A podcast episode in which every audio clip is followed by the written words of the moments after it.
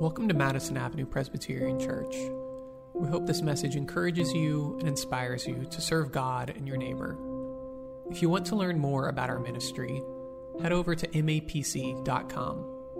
If you're looking for a community where you can deepen your faith, we invite you to join us every Sunday at 10:30 online or in person.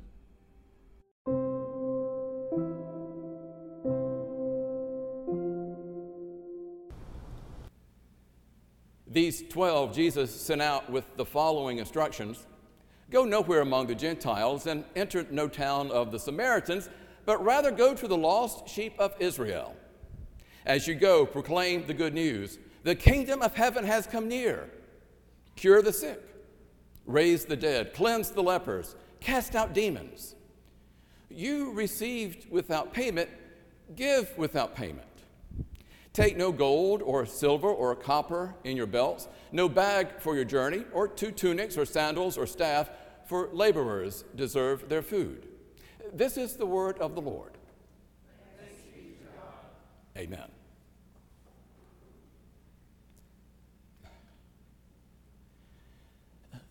When my two younger brothers and I would hear the squeak of that old cart on the hardwood floor, we knew that something good was about to happen.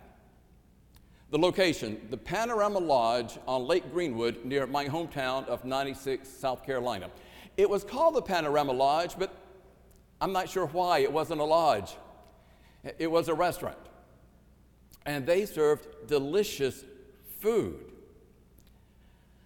they served up the most wonderful coleslaw I have ever heard, and they specialized in everything fried fried catfish, fried shrimp, chicken fried steak, fried chicken. My father used to joke that all the food tasted the same because they had not changed their cooking oil since they were formed in the early 1930s.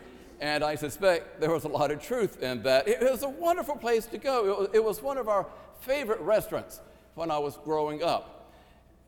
It did not have a large room for people to dine in. Instead, it was a long, narrow hallway with a hard wood floor. And d- lining this hallway to the left and to the right were a series of swinging doors, and these doors led to a small room. And it was inside these small rooms in which families and friends would gather for their meal. The waitress would come in, we would place our order, uh, usually fried catfish. And then we would wait and wait. And then we, we would hear it. it, was a, it was, they delivered the food on this old rickety cart. And as it made its way down the hallway, we would hear, and we would wonder, is this our cart? Is this the one that's coming into our room? And sometimes it would go, and it would just keep on going. Uh, but then sometimes, and it would stop, and then the door would just burst open, and in would come our delicious feast. We, we, we knew that something wonderful was coming because we could hear it. Our ears often inform us about something coming our way. When we're at a football game, for example, the band is down on the field, and when the, the, snare drummers, you know, those wonderful snare drummers. The, the, snare drummers are the most important instrument in any marching band. I assume we all know this. Uh, I was in the marching band for five years and played the snare drum, and so I've got some expertise in this area. We, we are the, the foundation of any marching band, and when we would begin with the roll, what's coming up next? The American anthem, the national anthem, and people would stand. And we knew it was going to come because of the roll of the drum.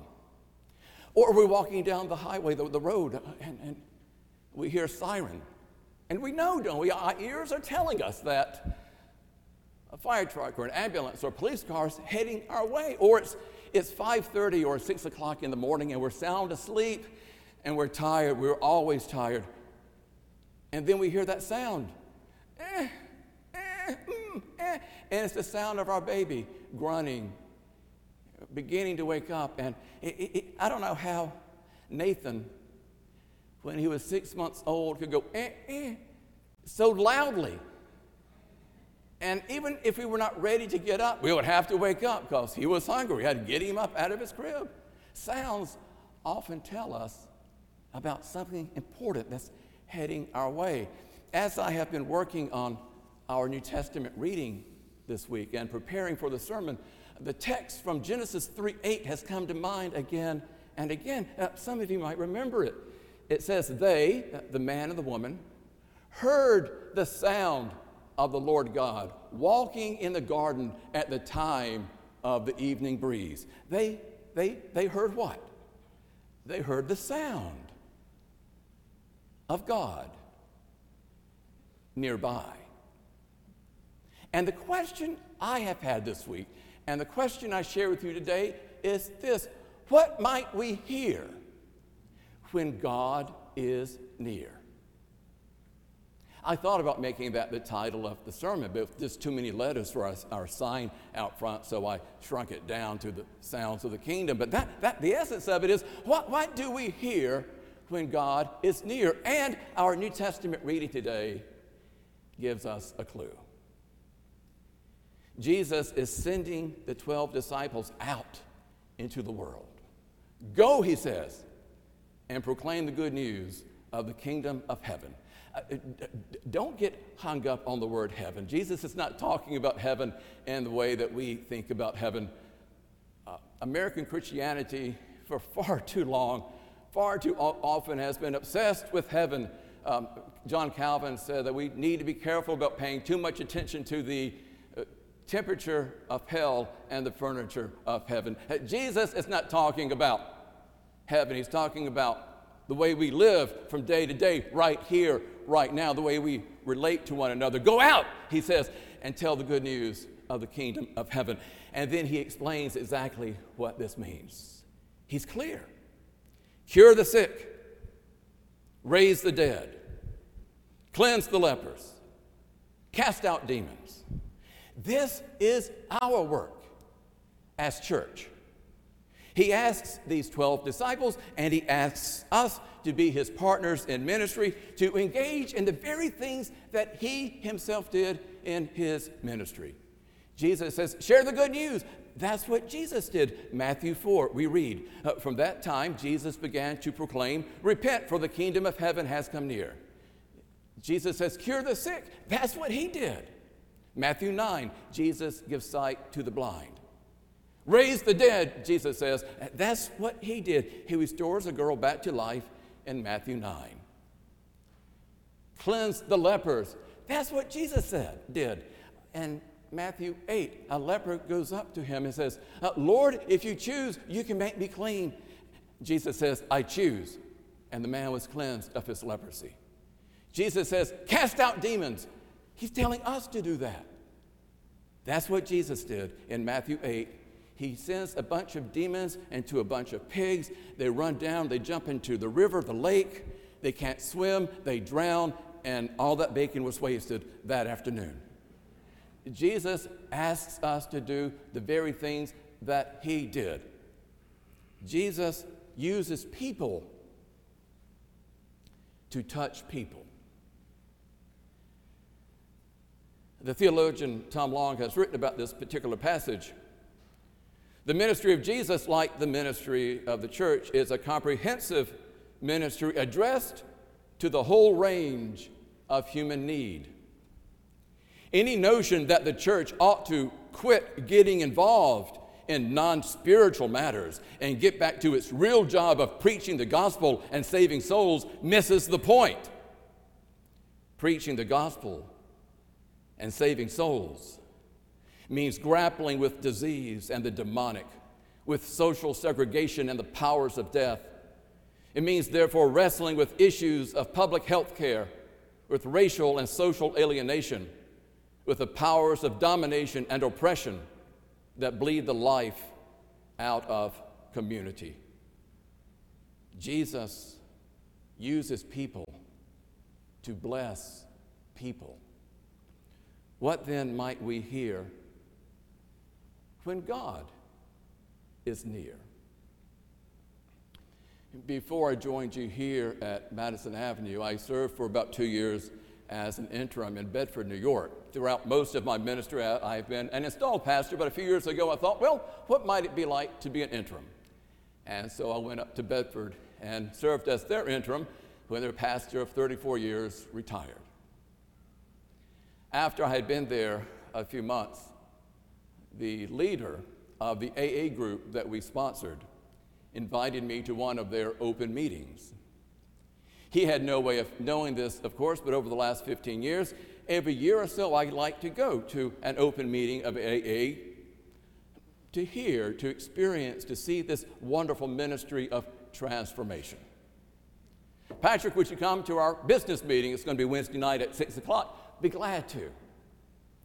I expected three or four people to come because it was a business meeting, but no, there were 25 people gathered around they conducted some business, and then they said, Well, uh, our pastor is here tonight. And I said, Hi, I'm Patrick. And in unison, they said, Hi, Patrick.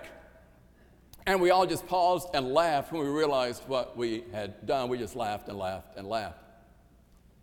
I, I, I say that I have gone to open meetings on occasion because I am so appreciative of their ministry and fascinated by how, how they help people, but, but the other truth is, I, I am also so deeply touched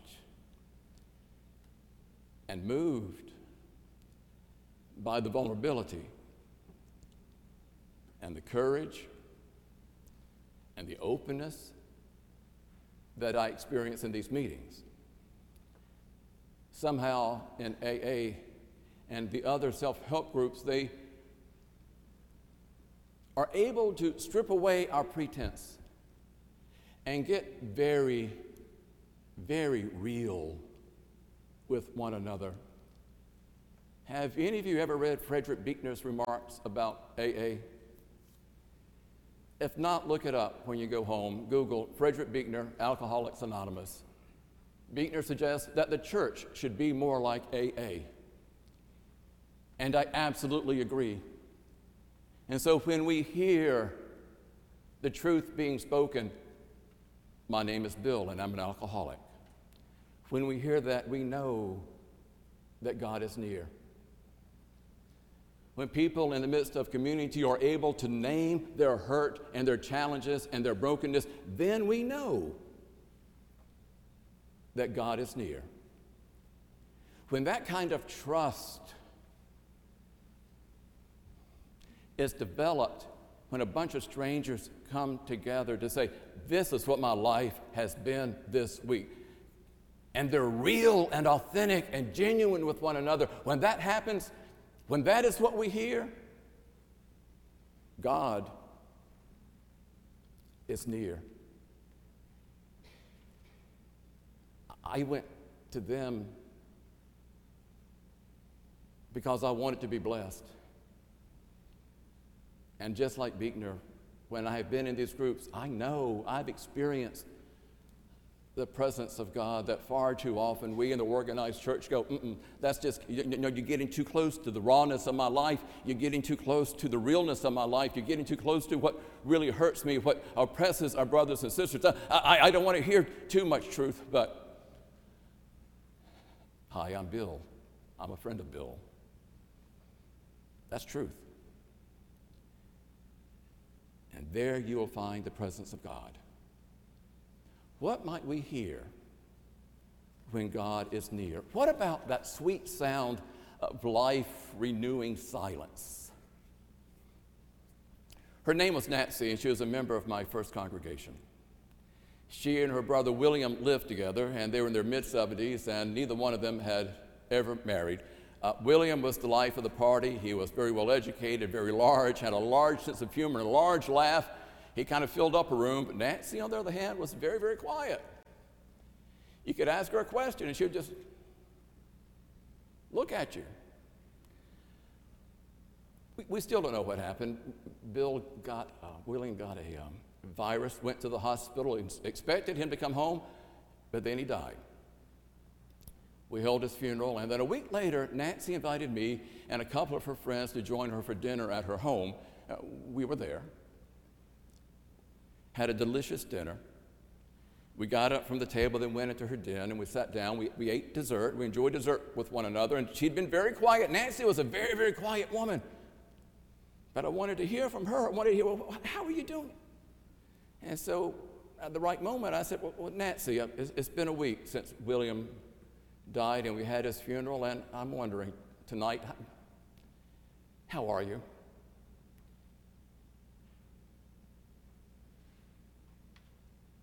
It's quiet, just like that. And then she began to touch it. She began to touch that pain and that loss. Well, William, and as soon as she got those words out of her mouth, one of her friends says, Well, this is a good time for us to pray. Uh, let us pray. Now, um, would you believe that I wanted to strangle him in a nice Christian way at that moment? I wanted to say to him, um, uh, forgive me, idiot, it's one of my favorite words. I wanted to say, You idiot. She was already praying. God is already here. Shut up. The psalm tells us, Be still and know that I am God. It doesn't say keep on talking and know that I am God. But most Christians, and I'm no exception, don't know when to shut up. We talk and talk and talk and talk and talk because we want to fill up the world, fill up the air, fill up the time and space with all kind of words that kind of keep the brokenness and pain away. So sometimes that silence, when that silence is what we hear, I'm here to tell you God is near. What might we hear when God is near? We would hear in this hallowed space joyful laughter at our own mistakes and foibles and humanity, rejoicing in the good news that as we are, God comes and accepts us, not by how perfect we are, but simply that we are. When this room fills up with that kind of laughter, God is near. What might we hear when God is near? When a confirmand in our church sends a letter to session, and that letter is read and that letter asks the session Would you please put a rainbow flag on our sign? When that is the request that we hear,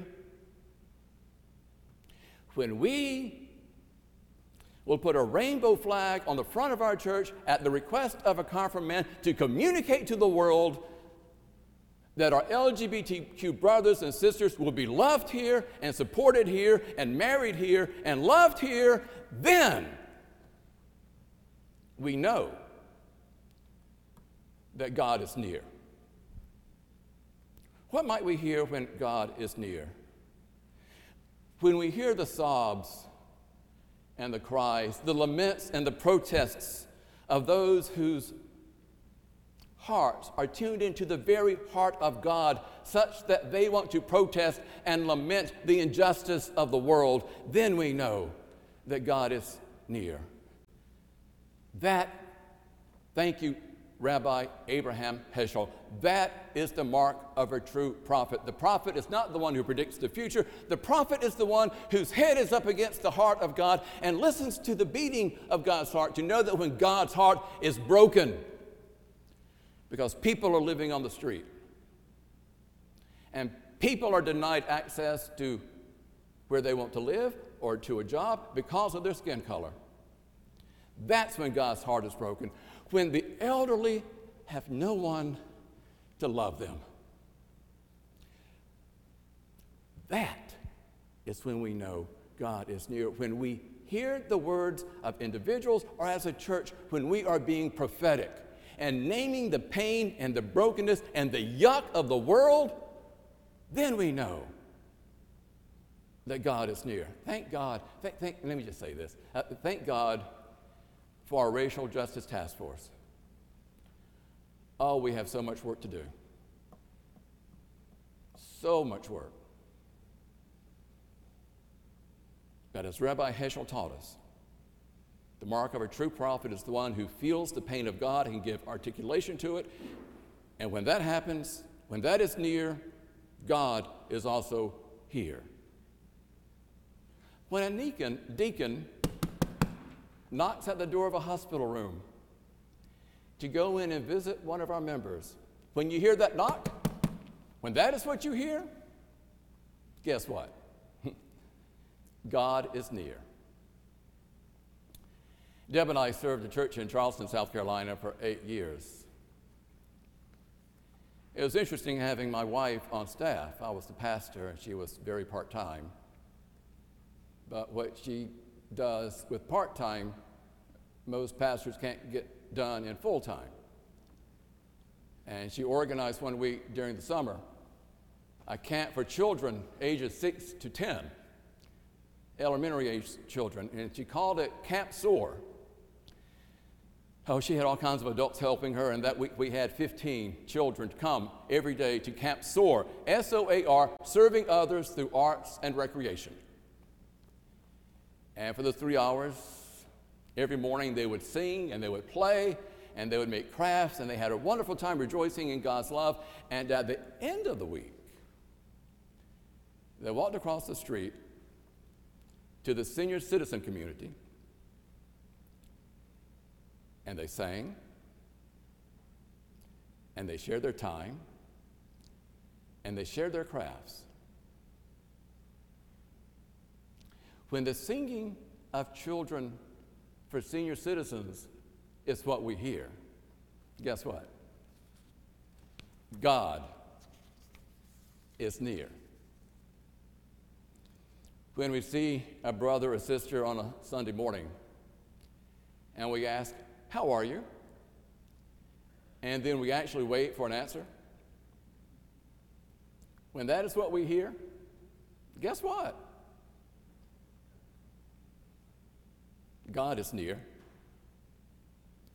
When we hear the cautious smiles of children who have been abandoned and rejected by their families, starving children whom the world would have us ignore, children who have suffered horrendous abuse, when we hear those children discover hope and joy,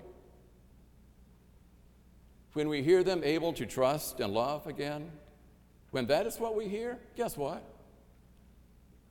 God is near. When we are able to embrace the hungry and not simply feed the hungry,